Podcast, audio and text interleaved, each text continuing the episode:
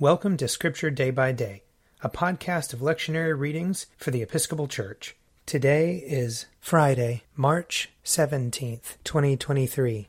A reading from Jeremiah chapter 11. The word that came to Jeremiah from the Lord. Hear the words of this covenant and speak to the people of Judah and the inhabitants of Jerusalem. You shall say to them, Thus says the Lord, the God of Israel.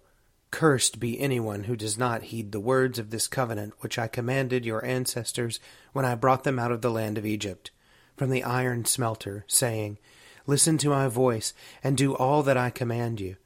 So shall you be my people, and I will be your God, that I may perform the oath that I swore to your ancestors, and give them a land flowing with milk and honey, as at this day. Then I answered, So be it, Lord. And the Lord said to me, Proclaim all these words in the cities of Judah and in the streets of Jerusalem. Hear the words of this covenant and do them. For I solemnly warned your ancestors when I brought them out of the land of Egypt, warning them persistently, even to this day, saying, Obey my voice. Yet they did not obey or incline their ear, but everyone walked in the stubbornness of an evil will. So I brought upon them all the words of this covenant, which I commanded them to do, but they did not.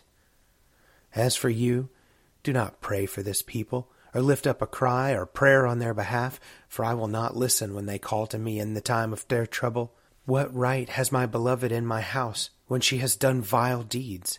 Can vows and sacrificial flesh avert your doom? Can you then exult? The Lord once called you a green olive tree fair with goodly fruit. But with the roar of a great tempest he will set fire to it, and its branches will be consumed.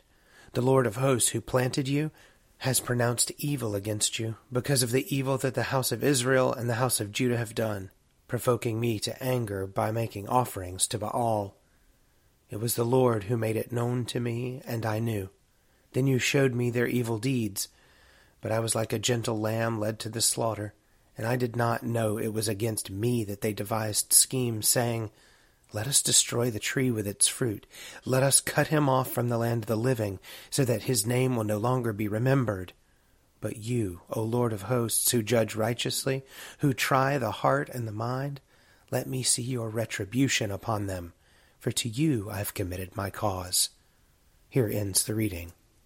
Psalm 88 O Lord my God, my Saviour, by day and night I cry to you. Let my prayer enter into your presence. Incline your ear to my lamentation, for I am full of trouble. My life is at the brink of the grave. I am counted among those who go down to the pit.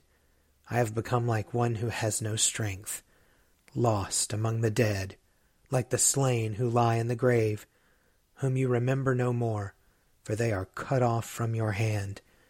You have laid me in the depths of the pit, in dark places and in the abyss. Your anger weighs upon me heavily, and all your great waves overwhelm me. You have put my friends far from me. You have made me to be abhorred by them. I am in prison and cannot get free. My sight has failed me because of trouble.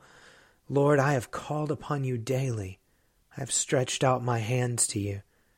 Do you work wonders for the dead? Will those who have died stand up and give you thanks?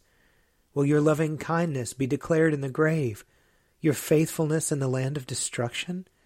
Will your wonders be known in the dark, or your righteousness in the country where all is forgotten? But as for me, O Lord, I cry to you for help. In the morning my prayer comes before you. Lord, why have you rejected me?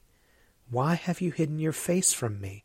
Ever since my youth I have been wretched and at the point of death. I have borne your terrors with a troubled mind. Your blazing anger has swept over me. Your terrors have destroyed me. They surround me all day long like a flood. They encompass me on every side. My friend and my neighbor, you have put away from me, and darkness is my only companion. A reading from Romans chapter 6. What then are we to say? Should we continue in sin in order that grace may abound? By no means. How can we who died to sin go on living in it? Do you not know that all of us who have been baptized into Christ Jesus were baptized into his death? Therefore, we have been buried with him by baptism into death, so that just as Christ was raised from the dead by the glory of the Father, so we too might walk in newness of life.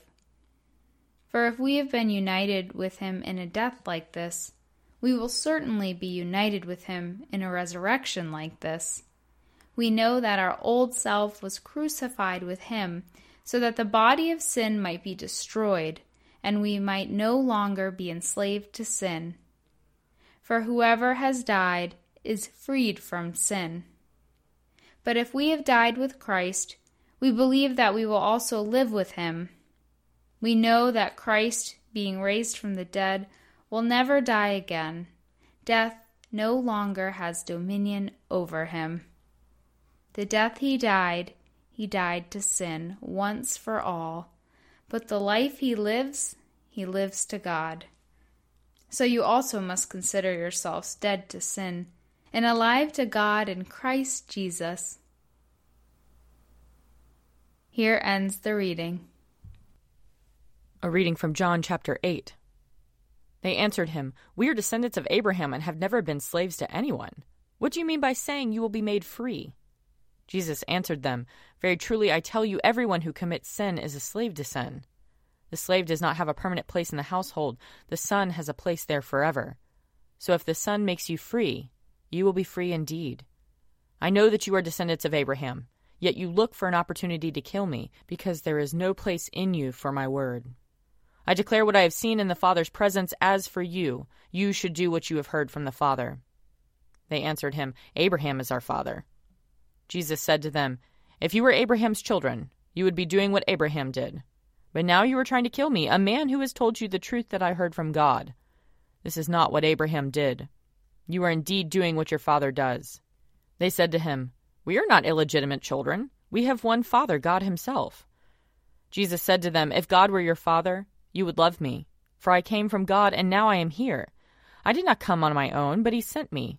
Why do you not understand what I say? It is because you cannot accept my word. You are from your father the devil, and you choose to do your father's desires. He was a murderer from the beginning, and does not stand in the truth, because there is no truth in him.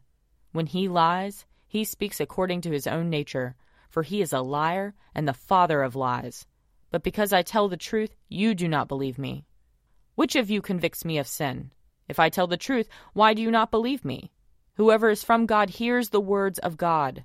The reason you do not hear them is that you are not from God. Here ends the reading. If you would like to read a meditation based on these readings, check out Forward Day by Day, available as a print subscription, online, or podcast. I'm Father Wiley Ammons, and this podcast is brought to you by Forward Movement. Learn more about our work to inspire disciples and empower evangelists at www.forwardmovement.org.